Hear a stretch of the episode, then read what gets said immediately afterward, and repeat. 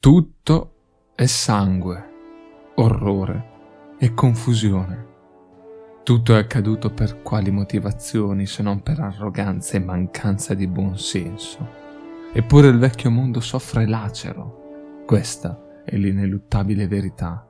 I cieli paiono riversare sangue, sangue elfico e nanico che bagna la terra, i mari, le rocce aspre delle montagne. Due imperi si scontrano, grandi e anonimi eroi cadono. La guerra delle barbe è una tragedia di immane portata. Due re che non intendono scendere a patti. Ecco il necessario per un massacro. Così i nani ricordano i funesti giorni della guerra della vendetta. Davanti al tepore della brace ardente, spesso i Barbalunga narrano delle gesta di quei valorosi che combatterono contro gli elfi, come Brock Pugno di Pietra, che trovò la morte ad Atal Maraya. Là, fra le fiamme e la devastazione di quell'antica città, si consumò uno degli ultimi capitoli della guerra, ma non l'ultimo. L'atto finale sarebbe stato scritto di lì a poco, e se le lunghe pagine di quello scontro di imperi furono vergate con il sangue, l'epilogo avrebbe visto l'uso del sangue dei re, una firma macabra, ma necessaria, per porre un termine all'orrore dilagante. Mentre i Dawi festeggiavano la vittoria ottenuta davanti alle ceneri di quella che fino a poco prima era la colonia fortificata di Atal Maraya, commemorando la memoria dei coraggiosi guerrieri caduti che avevano trovato ora accoglienza nelle sale degli dei al cospetto di Grimnir, Grugni e Valaya, i sopravvissuti dello schieramento nemico avevano invece raggiunto la sicurezza delle loro navi. Gli Asur avevano mantenuto la superiorità nei mari fin dai primi giorni della guerra. Dopotutto, la marina nanica era ancora agli albori e molta della tecnologia navale doveva essere scoperta, ma poco importava. Sulla terraferma, le recenti vittorie stavano spostando sempre di più l'ago della bilancia a favore del Karaz-Ankor. La presa sui territori del vecchio mondo da parte del re Fenice stava venendo meno, e l'ennesima sconfitta aveva messo gli ultimi grandi bastioni elfici in grave pericolo. Fra questi, il più importante e prezioso rischiava ora di cadere.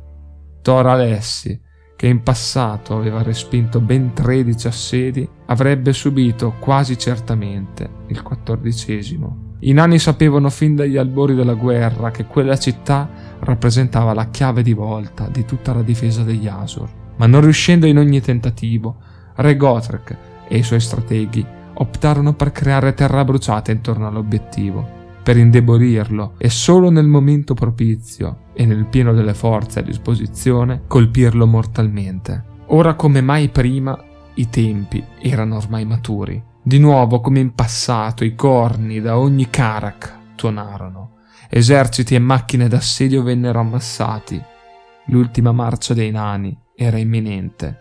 Spiriti coraggiosi avrebbero trovato la morte sulle mura massicce di Tor Alessi, ma infine, con il loro ultimo sacrificio, la guerra sarebbe giunta al termine, lasciando ai Dawi il dominio incontrastato del vecchio mondo. Quattro secoli erano passati dall'insulto delle barbe. Caledor secondo, il re Fenice che aveva trascinato il suo popolo in una guerra assurda, aveva più volte fatto visita alle sue forze nel vecchio mondo, partecipando ad alcune delle più importanti battaglie personalmente, ma la difficoltà di mantenere un fronte così lontano da Ulthuan si faceva sempre ed inesorabilmente più pesante. Le notizie giungevano sempre più fosche, i suoi generali tentennavano ad informarlo, l'umore del sovrano era sempre meno affabile, già per indole poco incline alla cordialità, Caledor era ormai intrattabile. Stanco di ricevere novelle sulle sconfitte degli eserciti elfici nelle colonie e di assalti ai Karak falliti miseramente. Infinite risorse erano state investite, in vite e approvvigionamenti. Ma nonostante tutto, la guerra stava prendendo una piega nefasta. Un popolo così rozzo e inferiore stava mettendo in difficoltà gli alti elfi di Ulthuan. Inammissibile. Quando gli echi della distruzione di Atal Maraya e dalla morte di Salendor giunsero a palazzo, il re Fenice esplose di rabbia. La corte lo vide aggirarsi per le sale reali, distruggendo ogni arredo e maledicendo tutta la razza nanica, farneticando il nome degli dei, promettendo ad Asurian la testa di Gotrek SpezzaStelle. Chiunque osasse provare a fermarlo veniva scacciato. Pareva impossibile riportarlo alla ragione, fino a che, dopo diversi giorni, non convocò tutti i suoi consiglieri. Davanti a loro espresse la volontà di radunare buona parte delle forze di difesa presenti ancora in Ulthuan e dirigersi nuovamente nel vecchio mondo. Come in passato avrebbe protetto Tor Alessi, scacciando i nani, e questa volta uccidendo nel modo più brutale possibile il loro sciocco sovrano, attaccando Karaz-Ankor e ponendo fine a quell'insulto che da troppo tempo si stava perpetuando. Nessuno, nessuno osò contraddire le sue parole, tutti però erano consci del pericolo. Agire così avventatamente era, a dir poco, sconveniente. Non solo per il semplice fatto che i nani erano ora in una posizione di vantaggio rispetto al passato, ma anche perché così facendo Ulthuan sarebbe rimasta esposta agli attacchi di altri pericolosi nemici, pronti a cogliere il momento per distruggere la stabilità dei regni elfici. Nell'ombra attendevano con inquietante pazienza, ma in quel momento Caledor pareva non dare peso ad altro se non alla distruzione dei Dawi. Accecato dall'ira e dalla volontà di trovare vendetta, salpò alla testa di un grande esercito verso Tor Alessi, fiducioso e convinto di poter tornare presto a Lothern con la testa di re Gotrek ben separata dal suo corpo. La traversata fu tranquilla, nessuna tempesta colse le navi elfiche in alto mare, il sole splendeva di giorno e la luna illuminava le onde di notte. L'armata Asur sbarcò nel vicino porto e immediatamente, sotto l'ordine di Caledor, mosse in direzione di Tor Alessi. La zona era ancora di dominio degli Elfi, ma sempre più spesso si potevano incontrare squadre di ranger nani, a volte semplici ricognitori, inviati a raccogliere più informazioni possibili, altre volte piccole compagnie armate, squadre di incursione schierate in profondità lungo la tortuosa linea di strade che gli alti Elfi usavano per rifornire le città, con il compito di ostacolare, o meglio quando possibile, distruggere le carovane poco protette di commercianti e di approvvigionamenti militari. Ma nemmeno questi gruppi disturbarono i giorni di marcia dell'esercito del re Fenice, forse perché semplicemente troppo numeroso per essere attaccato con risultati utili. Infine, le alte e snelle torri di Tor Alessi si palesarono davanti agli occhi dei guerrieri dell'Ulthuan. La perla del vecchio mondo era ancora lì. Caledor secondo la ricordava dai giorni della sua prima incursione. All'epoca era sotto assedio e il suo arrivo risultò decisivo per la salvezza dell'intera guerra. Ma la situazione era ora differente. Nessun pinnacolo di fumo nero si alzava dalle mura. Nessun esercito nanico accampato con le macchine d'assedio schierate. Gli unici suoni erano quelli della natura e presto tutti si sarebbero potuti riposare dietro le alte mura di quella maestosa città. Mentre Tor Alessi apriva le sue porte ai rinforzi capeggiati dal re degli Alti Elfi, sulle montagne il trambusto tipico dei preparativi alla guerra echeggiava per le valli sottostanti. Da Bendolici Karak, re Gotrek aveva ricevuto guerrieri pronti a combattere al suo comando. L'armata nanica si stava già spostando verso l'obiettivo. Ma non era la sola a muovere contro la grande roccaforte. Un'altra moltitudine di stivali nanici stava calpestando il suolo. Un esercito si era radunato alla chiamata di Morgrim. Il cugino di Snorri aveva ottenuto la vendetta, ma non si sarebbe fermato fino alla morte di colui che aveva deturpato il principe nanico tempo prima. Non poteva immaginare che Caledor fosse arrivato nel vecchio mondo e si trovasse proprio all'interno della città che doveva assediare. Ad ogni modo, i tempi erano maturi. Morgrim ordinò di allungare il passo. Presto Gotrek SpezzaStelle avrebbe richiamato tutti gli stendardi dei Karak per l'ultima marcia della guerra della vendetta, per l'ultima marcia verso la morte e verso la gloria. La luce del primo mattino stava debolmente prendendo il sopravvento sulle ombre notturne. Il turno di guardie di Eliar stava volgendo al termine. Le poche luci di alcune fiaccole accese in città si potevano ancora notare nonostante l'altezza della torre. L'elfo tornò a lanciare un'ultima occhiata verso l'entroterra. La pianura si estendeva fuori la massiccia porta sottostante. La strada acciottolata un tempo conduceva ad altre fiorenti roccaforti coloniali. Ora era invece usata solo dalle colonne armate, che sempre meno spesso partivano per portare qualche attacco ai Dawi, e più in là i boschi prendevano il posto della distesa erbosa. Il ciottolato si perdeva all'interno di tutto quel verde, che a quell'ora del mattino appariva buio e quasi tetro. Lo sguardo della guardia si posò proprio sui profili dei faggi, quando uno stormo di uccelli si alzò in volo, rumorosamente. Ma era strano. Solitamente gli uccelli diurni erano soliti muoversi di mattina, ad ora più inoltrata, quando l'oscurità avrebbe lasciato la presa con più decisione. Qualcosa doveva averli disturbati, o forse spaventati. Un orso, pensò Eliar. Non poteva, o forse non voleva, tenere in considerazione l'evenienza di un contingente nanico fuori Tor Alessi. Strabuzzò gli occhi nello sforzo di scorgere qualche segnale. Per qualche istante tutto sembrò bloccarsi. I lembi di fiamme della torcia della sua postazione, gli uccelli che si stavano allontanando verso i monti lontani, i fili d'erba fuori le mura. Tutto cristallizzato in quegli istanti di pura tensione. Poi delle sagome si iniziarono a palesare lungo la via, proprio al margine della foresta. Stendardi si potevano ben distinguere nella penombra. Dietro di essi una colonna si venne a mostrare. Nessun esercito elfico era atteso. La tensione si trasformò velocemente in terrore. Eliar prese ad urlare alla guardiola sotto la torre. Il corno doveva essere suonato immediatamente, ma al suo primo strillo quasi strozzato seguì un suono che gelò il sangue nelle vene della vedetta.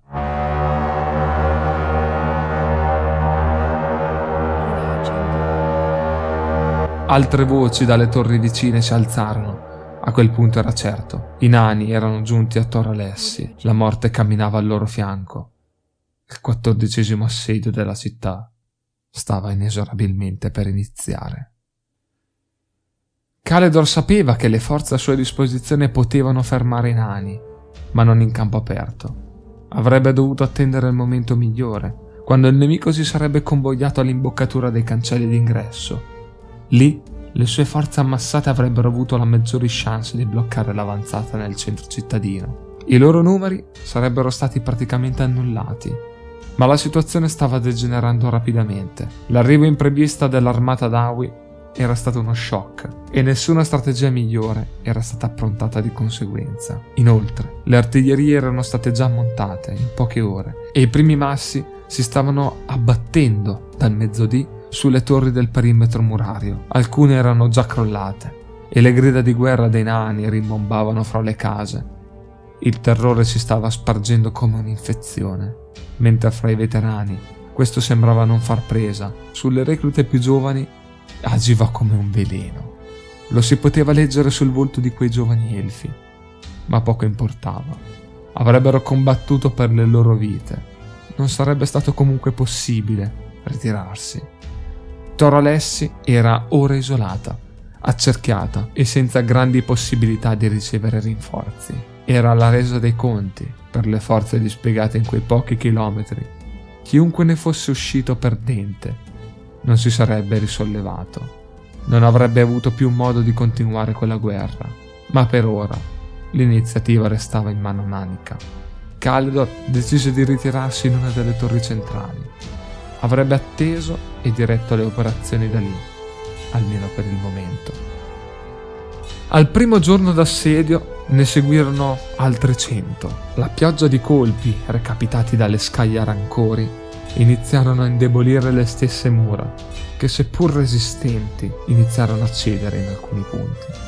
La maggior parte delle torri crollarono invece rovinosamente a terra in quel lasso di tempo, mentre la pressione continuò a logorare le menti degli assediati. I loro stomaci soffrivano sempre di più per il razionamento dei viveri e la situazione si fece così di giorno in giorno più tragica, ma nessun segnale pareva giungere dal re Fenice, nessun ordine diverso dal tenere la posizione. Il nervosismo si andò a mescolare alla paura. Fu inevitabile il tracollo nervoso dei più fragili guerrieri, che furono allontanati e in alcuni casi rinchiusi nelle celle cittadine. Il Karaz-Ankor tutto urlava di vendetta a poche centinaia di metri. Le macchine d'assedio si fermarono. Morgrim, l'Elgidum e l'Alto Re, Gotrek, erano fermi davanti ai loro migliori guerrieri, i martellatori e gli spaccaferro, che nelle loro pesanti corazze parevano creare un muro metallico. Dietro si stagliava in tutta la sua imponenza la forza nanica, migliaia di barbe pronte a tutto quello che li avrebbe attesi dietro le mura di Tor Alessi, pronti a bagnare di sangue le proprie asce, pronti a cancellare il più grande rancore presente sul Damnazkron. I nani iniziarono la corsa sulla distesa erbosa. Le frecce delle guardie del mare dei Lothern iniziarono a ricadere sulla schiera in movimento. Di risposta gli scudi vennero alzati. Le rune si attivarono illuminando le superfici metalliche. Nessun colpo pareva penetrare. La formazione si aprì a ventaglio negli ultimi metri e alcuni contingenti cercarono di penetrare nelle falle aperte durante il lavoro di bombardamento. Altri si fermarono sotto le mura. Alcuni dei nani lanciarono i rampini. Altri trasportavano lunghe scale a pioli che prontamente vennero innalzate. I balestrieri restarono più staccati e arretrati, tenendo occupato il tiro elfico. Morgrim e Gotrek, invece, si scagliarono direttamente sulle massicce porte cittadine. Nessun ariete era stato portato. Il re e l'Elgidum, con i martellatori al loro fianco, iniziarono a martoriare di colpi il solido legno ricoperto di spunzoni in acciaio che proteggeva l'intera città. Ogni colpo del re faceva scricchiolare i cardini delle immense porte. Dall'altra parte, ad attendere, stoici, i lancieri in formazione stretta, i loro occhi puntati verso la porta sempre più provata. Un altro colpo, ed ecco, uno dopo l'altro, i cardini iniziarono a saltare. Un altro colpo, e l'immensa porta cadde in un tumulto di polvere. Poi le urla dei Dawi. Morgrim e Gotrek, di nuovo in testa, e con un balzo si lanciarono sulla selva di lance e scudi degli assediati. La battaglia di Tor Alessi aveva avuto inizio. Per diverse ore gli elfi tennero bloccati i nani sul perimetro delle fortificazioni esterne, conquistando una situazione di equilibrio, ma sulle mura e lungo le brecce lo scontro era più in bilico. Le forze elfiche schierate erano troppo poche e i comandanti per di più non stavano ottenendo informazioni dal re. Nessun ordine, nessuna azione, nemmeno la sua figura si era ancora palesata nel mezzo del campo di battaglia. La guardia della Fenice era schierata sotto la torre dove si era ritirato nei primi giorni dall'inizio dell'assedio. Nessuno era entrato o uscito, solo le vivande erano state trasportate con una carrucola all'interno. Quando la situazione iniziò a degenerare, anche fra i comuni guerrieri iniziò a sorgere il dubbio. Dove era il re? Li stava abbandonando a loro stessi, forse li aveva condannati a morte per potersi salvare. Perché non era lì, con loro, a combattere il nemico? Alcuni comandanti si presentarono all'entrata della torre, ma le guardie non lasciarono passare nessuno e nessuna informazione venne data. A poco servì inviare la riserva a rinforzare i punti più delicati. I cadaveri Asur erano ovunque e la linea stava arretrando.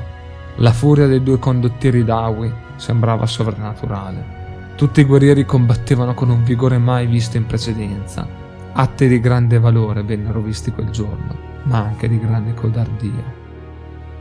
Inevitabilmente la battaglia volse infine a favore dei nani, che riuscirono a sfondare proprio nel centro. I comandanti ordinarono una ritirata verso l'interno, non in molti però riuscirono a districarsi nel caos degli scontri. Gli arcieri rimasti sulle mura vennero massacrati.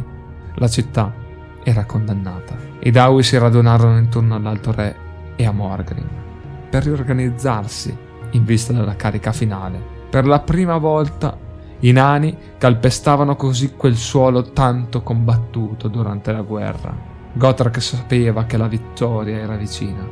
Non era stato facile, ma ora la vendetta stava per compiersi. Ma non c'era tempo per riprendere fiato. L'odiato nemico non doveva avere modo di riorganizzarsi. Un urlo di battaglia venne lanciato dall'intera armata all'unisono.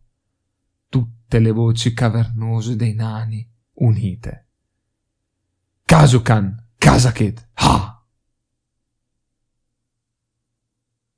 Le ultime forze elfiche cercarono di opporsi alla carica nanica. L'argento lucente dell'acciaio elfico brillava sotto i raggi del sole. A fare da contrasto il bruno colore delle armature dei nani e delle loro armi. L'impatto fu tremendo. Nulla poterono i malconci lancieri Asur, che si sparpagliarono con il morale a pezzi e la speranza di vincere infranta. Ora solo un bastione resisteva, o meglio continuava a restare attivo per volere dell'alto re dei nani. Una singola torre, circondata da un manipolo di guardie in armature raffinate, raramente viste sui campi di battaglia. Le guardie della Fenice, i protettori del re Fenice in persona. L'odiato Caledor era lì, si era appollaiato in quella torre e non aveva avuto nemmeno la decenza di combattere al fianco dei suoi guerrieri. Li aveva abbandonati in un atto di codardia spregevole, inconcepibile per qualsiasi condottiero nano. Ad ogni modo, le guardie non si erano mosse. Erano dispiegate a cerchio con l'alabarda spiegata a formare un riccio irto di punte e lame immobili. Snorri e Gotrek si fecero largo fra i loro guerrieri che avevano circondato la torre. Si avvicinarono alle guardie, non parlavano la lingua dei nani, ma avevano compreso perfettamente la situazione. Non c'era speranza. Il comandante del gruppo si rivolse ai suoi guerrieri. Non avrebbe abbandonato la posizione, ma intimò gli altri ad andarsene. Gotrek comprese la situazione e fece scortare i possenti guerrieri dai suoi martellatori fin fuori le mura.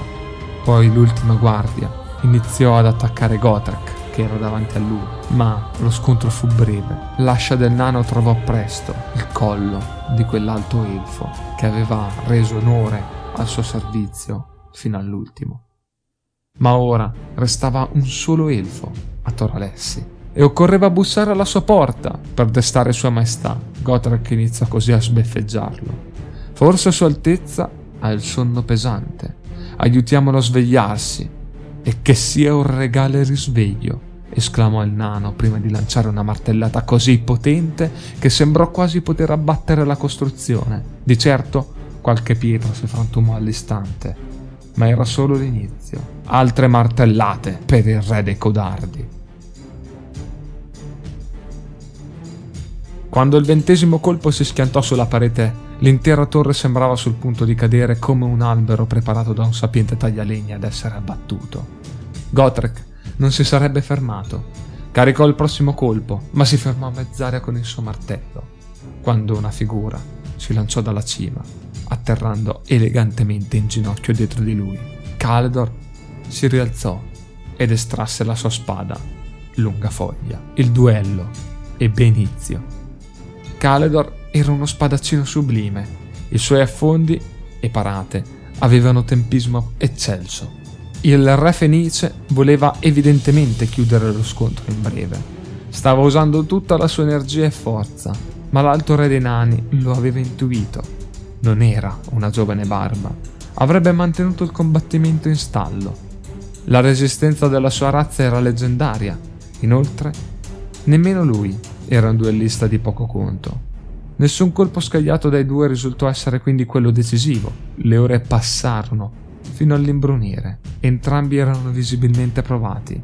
Lo sforzo fisico era stato notevole, ma nessuno dei due si era risparmiato. Per un momento misero una distanza fra loro. Tutto intorno i nani osservavano lo scontro. Morgrim avrebbe volentieri ucciso con le sue stesse mani colui che aveva tolto la vita a suo cugino. Era davanti, era lì, a pochi passi, ma sapeva che non occorreva intervenire. La vendetta doveva essere compiuta dal suo re per tutto il sangue che il suo popolo aveva versato per l'affronto di quel singolo e folle elfo. I due avversari si fissarono negli occhi per qualche istante, gocce di sudore scendevano dalle fronti e il fiato era spezzato, ma tutto si sarebbe concluso con la morte di uno dei due, non c'era altro modo. Gotrek strinse le mani sul manico del martello e iniziò a correre verso Caledor, che prontamente reagì alzando la spada, senza muoversi di un passo. Lunga Foglia iniziò la sua calata sul nano, che in pochi secondi si sarebbe trovato sulla traiettoria. Quella mossa era stata forse troppo addentata. La lama elfica avrebbe causato danni irreparabili, ma con uno sfoggio di forza degno di un gigante, l'alto re dei nani alzò il suo martello fin sopra la testa. In una frazione di secondo, la spada si abbatté su di esso come un martello su di una solida incudine, ma era tardi, anche per rendersene conto. La corsa del nano fece il resto. Il martello da guerra si schiantò sul petto di Caledor, sicuramente molte delle costole si ruppero sul colpo, trafiggendo i polmoni. La spada cadde a terra e il re Fenice con lei. Fiotti di sangue grumoso iniziarono a fuoriuscire dalla bocca e dal naso. La voce risuonava del gorgoglio dei suoi stessi fluidi corporei, ma era evidente, implorava pietà. Gotrek si avvicinò e per la prima volta un alto re dei nani guardava un re fenice dall'alto verso il basso. Il fuoco della vendetta ardeva nei suoi occhi. La sera era ormai sopraggiunta e appariva più silenziosa di qualsiasi altra notte. Solo le fiaccole rompevano quell'atmosfera. Il rancore dei rancori, tuttavia, non poteva essere cancellato con l'indulgenza, ma solo e soltanto con il sangue.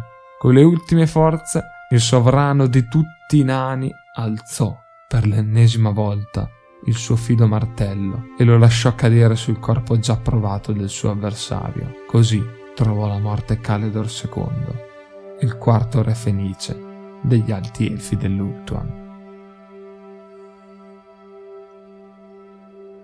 Morgrim si avvicinò al corpo del re sconfitto. Non respirava più. La sua personale vendetta e quella del suo popolo era stata compiuta dopo così tanti spargimenti di sangue, dopo così tanti sacrifici. La corona della Fenice cingeva ancora il suo capo, un simbolo del potere degli Asur. Ora sarebbe diventato simbolo della loro disfatta, del loro peccato di tracotanza. La corona venne condotta nel cuore del Karaz-Ankor, a Karaz-Karak, dove restò per sempre, a imperitura memoria di quei giorni funesti e della vittoria nanica.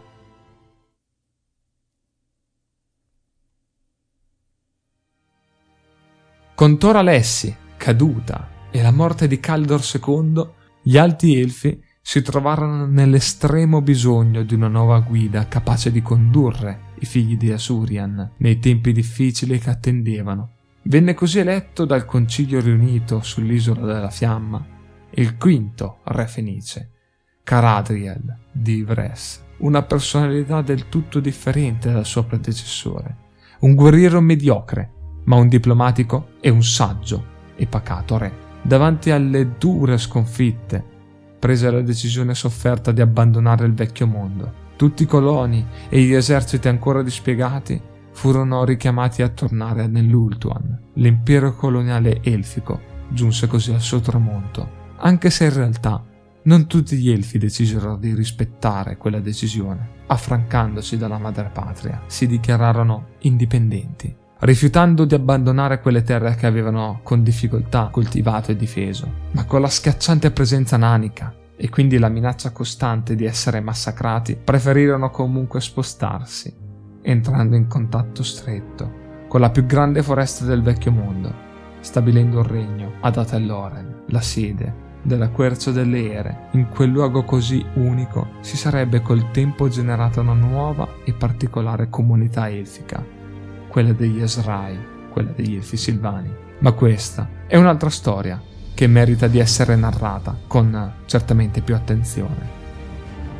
I nani, d'altro canto, erano ora i dominatori incontrastati del vecchio mondo, almeno così poteva sembrare, ma la realtà dei fatti era ben più complessa. La guerra della vendetta aveva depauperato gran parte della forza detenuta precedentemente dal Karaz-Ankor. Molte risorse erano state impiegate, molte vite spezzate.